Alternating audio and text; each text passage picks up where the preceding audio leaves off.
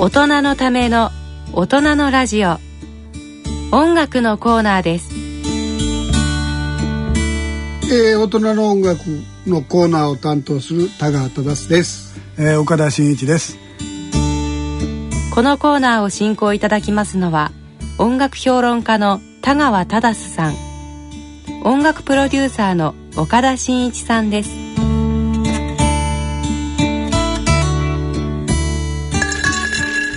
えー、この時間は大人の音楽活動を支援するコーナーとしてお送りしてまいりたいと思います。えー、まず昨年にもお聴きいただきましたこちらの音楽をお聴きください。なお著作権の関係でポッドキャストオンデマンドでお聴きの皆さんにはお聴きいただけませんので、何卒ご了承ください。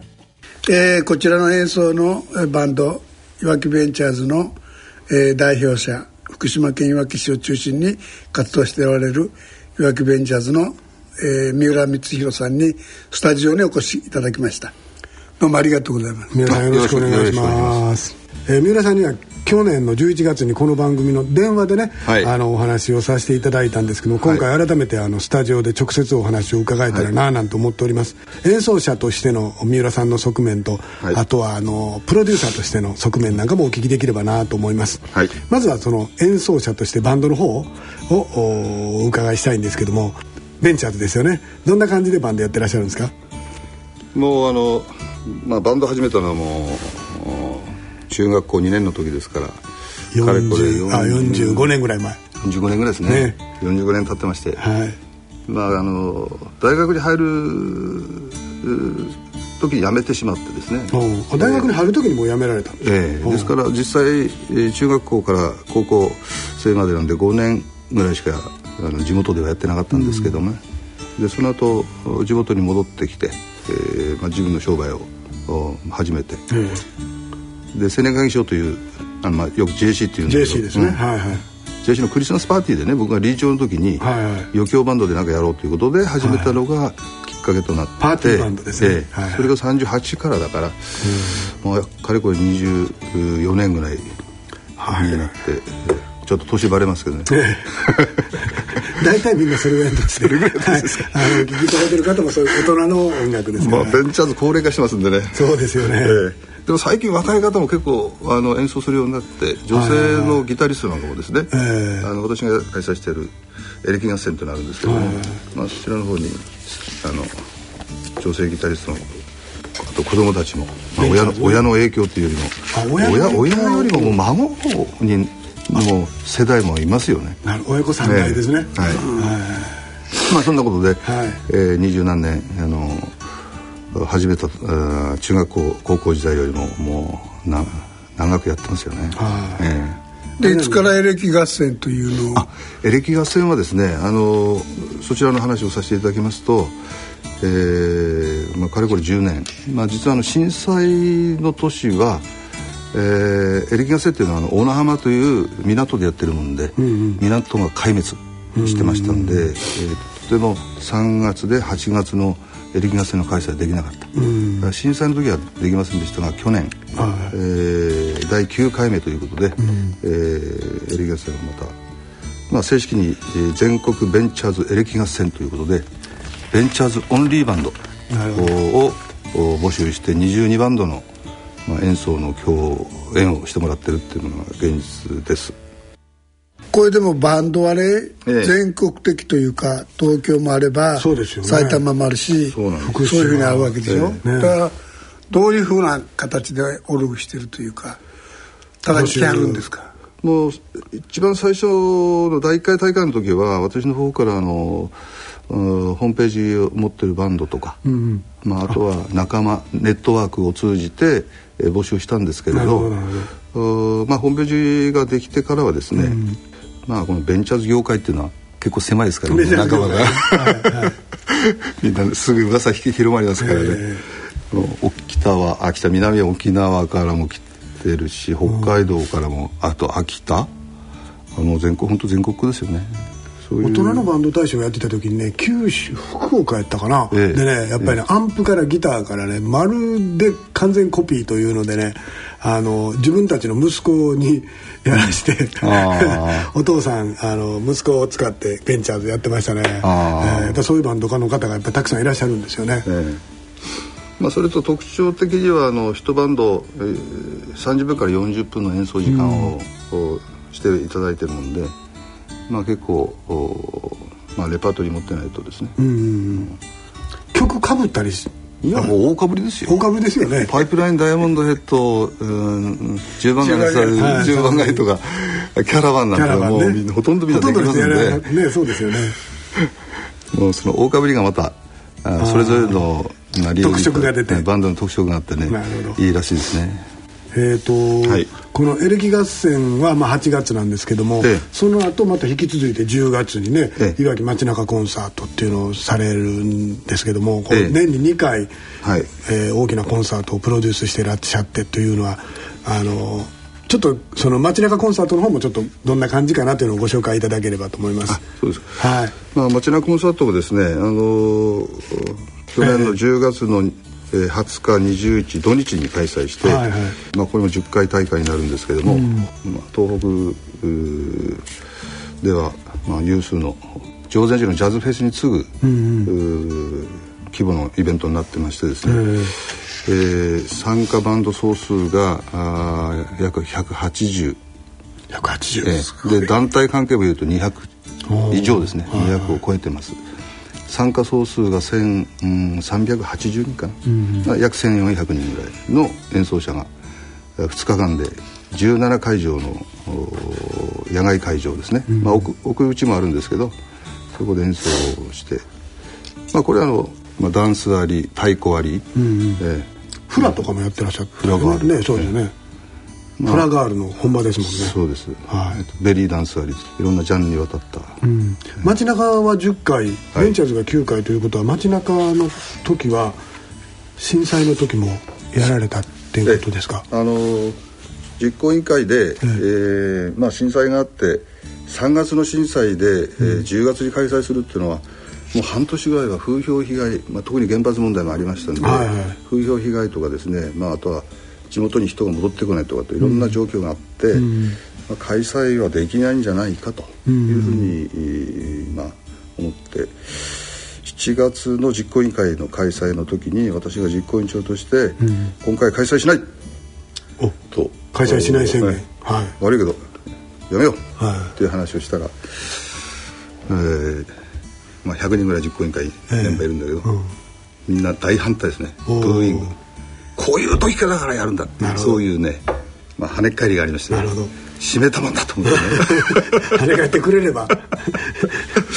えー、それは実際みんなそういう熱気が戻ってこないとね、あのないと私一人だけやるやるってみこし、あのー、みこし上げても誰も担がないんじゃね、なるほどね話にならないんで、はいやっぱり海沿いだと難しいけど、えー、街中だとなんとかっていう、ね、そうですね。これはあのいわき駅という、はいえー、旧平市っていうのがあったんですけど、ねはい、見せていただきますね、はいまあ、あんな感じの駅前でねあんな感じの、はい、本当にあの足で回れる距離で、えーとはい、いろんなとこ回らせていただいたんですけれども、あの震災の、ね、前とその震災後の去年とかっていうのはやっぱりだいぶ去年おととしかなだいぶ雰囲気としては変わったんですか。そうですね、あの参加者がまずあの過去最高になると思わなくて、あ、えー、もう正直でも限界。なるほど増えたんですね、えー、増えたんだそんな話でもね、えー、本当に街ぐるみでやってあるでしょ、えーえー、よくそんなスタッフが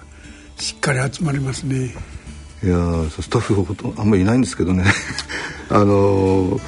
実はあのエレキ合戦も街中コンサートも演奏者がスタッフなんですよ、うんはいはいはい、だからじゅうななブースの中で、うん、演奏者がそのブースをふつかかん、まあ、運営もして運営もしてもらう。自分で演奏もするんですかやっぱりその子たちは。そうなんです、ね、子たちというか、まあ、おじさんたちなのかいやもう、ね、老若男女で、ねはいえー、町田コンサートはスタッフもみんな若いで。なるほどね。音楽人口が多いということもあるんですかね。じゅうねんで多くなったんですよ。おあこれをやることによって増えていった、はい、一番最初ははちじゅうバンドかな、まあ、よく今はもう倍以上さんばいぐらいの数になってますけれど、うん、ね、やはり音楽文化を育てるっていうのは、うんまあ、こういうことを継続していくということ。そうですよね、えー、いや見させていただいてね、その割といろんなイベントもあるんですけど、やっぱりおじさん向けのイベントとかあったらおじさん中心になっていくし、うん、その若い人向けのコンサートはやっぱり若い人向けなんですけども、あっちこっち見に行くと老若男女本当に幅が広いんですよね、うん、だから若い人たちがそれを見て、うん、僕らもやろうかなっていうので育ってきたっていうね、このじゅうねんでね、そういうことですよね、えーまあ、そもそもその町田コンサートについてはあの、まあ、ベンチャーズの方はね、まあ、僕ら世代の、うん、青春引きずりイベントみたいなイベントなんだけど、うん、町田コンサートはやはり我々大人がそういうステージを作った時に、うん、他の音楽の愛好者市民も参加できるような街にしようと、そういうことがあって、うん、ジャンル問わず、うん、年齢問わず、うんうん、そういう形でね、まあ、続けてきた結果だと思うんです、ね、まさに岡田さん言うように、えー、見てやりたくなる。そうですよね、聞いて弾きたくなる、ね、お父ちゃんたちがやってるので僕らもやろうやと、かっこいいかっこいいっていうようなね、そこから始まりますよね。あ、私もギター始めたきっかけというのはそんなとこですもんね。まあそうですもんね、ねえーあのそれけどこんなにいっぱいやるその経費ですけどね、ええ、それが大変やろうなと思うんですけど経費 ね, 経費ね、どっから出てきてんのやろうっていうね、はいはい、まあエレキ合戦は、うん、仲間世代のスポンサーに頼ってじゅうねん続けてきたわけなんですけどね、あの予算はじゅうねんまえと変わりません。ただ中身的にはですね、あのバンド数が多くなってきた関係で、えーえーまあ、例えば前は交通費を払ったり弁当を出したりしてたんですけども、うん、今それもあの勘弁していただいて、えーまあ、ほとんど全部手弁当な全部手弁当でや っ, やっていただいてる、えー、素晴らしい、ね、スタッフも全部自分のおにぎり持ってきたり、えー、それじゃないとできないですね。でまして熱中症対策のテントまで増えちゃったもんですからね。そうですね、そこだけはね、えー、熱中症対策委員長としては気をつけないといけないですもんね、えー、まあでも街中だとじゅうがつやからその辺はねまだ大丈夫ですけど、やっぱりはちがつは気をつけないといけないですもんね、はいね、あのやっぱりね、あの自治体の方とか各、ね、地方の方とかがこういうコンサートをやってみたいなとかっていうふうに思われてる方が多いんですよね。よく耳にするんですよね、うん、であの先駆者として、まあ、今ね仙台と、ね、いわきとですごいあのこういうイベントが発達してる発展してるんですけども、うん、どういうところをこうどうしたらこういうのがスタートできるのかな、始められるのかなみたいなところあるんですかね。うん、ちょっと生意気なようですけど、はい、あのー、こういうイベントやってね、はい、街中を活性化しようと思っちゃダメだね。ダメダメ、はい、そんな考えは全然ダメで、はい、で僕は商店街のためにとか、はい、これ地元地元ではちょっと放送できないんですけどね、はい、あの商店街の皆さんのためにとかね、はい、売り上げ上げるためにとか、はい、街全体の活性化を目指してない、そんなことは全く考えてないですよ、うん、音楽を街で演奏したいから始めたんだ。なるほどね。で自分で演奏するだけじゃ、ええね、子供たち若い人たちにそういうきっかけをもう与えたいから、はい、それは自分の思いがそうだったから、はいはいはい、子供の時、うん、まあ、そういう感じですよね。なるほどね。だからスタッフは全部演奏者、うん、仲間、僕は何にもやってないですよ。なるほど、ね、ただ募集してるだけで、はい、音楽好きな仲間が集まってなんか大騒ぎしようぜっていうのが原点みたいな、その通りです。そんなもんですよね。その通りです。おばさん言う通りです、はい。だからね、そのいわきの街中コンサートを、ね、立ち上げられて、でなおかつそのベンチャーズを立ち上げたっていうのはその辺にあるんですよね、うん、ベンチャーズもやっとかんとっていうベンチャーズ原点なんで原点なんでねここは外れません。なるほどなるほど、はい、か最後は、まあ、あの今後の三浦さんの夢目標みたいなもんってなんかもっと大きくしたいともね、もう今手一杯やっておっしゃってたし、あっちこっちの街にこういうのを作っていくプロデュースというのも面白いかなとは思うんですけども、なんかあの東京でもなんかやられてね。東京ではですね、えー、あの言っちゃっていいのかな、白金の商店街の、まあ、クリーニング屋の親父とか、うん、花屋の親父さんとかね、うん、まあ、蕎麦屋の親父とか、まあ、みんな友達なんだけど、はい、ある日いっぱい飲んでる時に、うん、まあほら白金に文化がないねっていう話をしたんですよ、ね、まあ確かになんかお金持ちの集まりだけど白金エージェ、ええ、でもまあ実際金がねえぜっていう人がたくさんいますけどねそういう感じだけど、まあ、文化がないねっていう話して、ね、みんなギクッとしたんじゃないですか、商店街の親父は。なるほどね、ええ、で文化って皆さん何をしたら音楽やりなさいよみたいな感じで、まあ、それがきっかけで始まった。なるほどね、はい、昔のあの加山さんの映画 の, あのエレキの若大将っていうのがあって、でその時にあのーあの人、あのー、寺内寺内さんが、うん、寺内さんあれ何屋さん蕎麦屋さんかなんかの出前持ちなんですよね、ええ、で家行ってエレキギター弾かしてもうていやいやいい兄貴こんないいのが弾けるんですよねとかなんか言ってね、もうあもろもろあれですよねあれですあれです大体このいうイベントをあっちこっちでやってる人ってやっぱりそうですもんね。自分でやんなきゃダメですよこれ。そう、あのー、行政で確かに行政の後押しっていうのは必要なんですけどね、やっぱりこう好きで熱中してる人がやっぱりこうだんだんそういうイベントを大きくしていってるみたいなところありますからね、うんうんうん、いや本当にあのいろいろ楽しい話を聞かせていただきました。とんでもありません。ありがとうございました。こういうきっかけいただいてありがとうございます、はい、またあの今年も、あのー、じゅっかいの街中コンサート、それから、えー、第あじゅういっかいか、はいね、できゅうかいの、あのー、全国ベンチャーズエレキ合戦、はいえー、はちがつとじゅうがつにあります。えーと出場希望の方はホームページとか見ればいいんですよね。あのいずれもですね、はい、全国ベンチャーズエレキ合戦で、はい、ホームページでアップしてきますから。なるほど、見てください、はい、あの突然募集開始しますので、はい、じゃあ常にホームページを気にして見に行っとくとはい、今は去年のことが載ってたりするんですよねそうですね、はい、であといわき町のコンサートもあこの名前で、はい、あのー、検索すると、ええ、まあ大体しちがつぐらいからなしちがつぐらいから、えー、募集開始すると思いますので、はい、ぜひ全国から参加していただきたいと思います。そうですよね、はい、じゃあ、 あの視聴者の皆さんもぜひあの音楽好きの方を応募していただければと思います、はい、えー、そんなことで三浦さんどうもありがとうございました。どうもありがとうございました。よろしくお願いします。以上音楽のコーナーでした。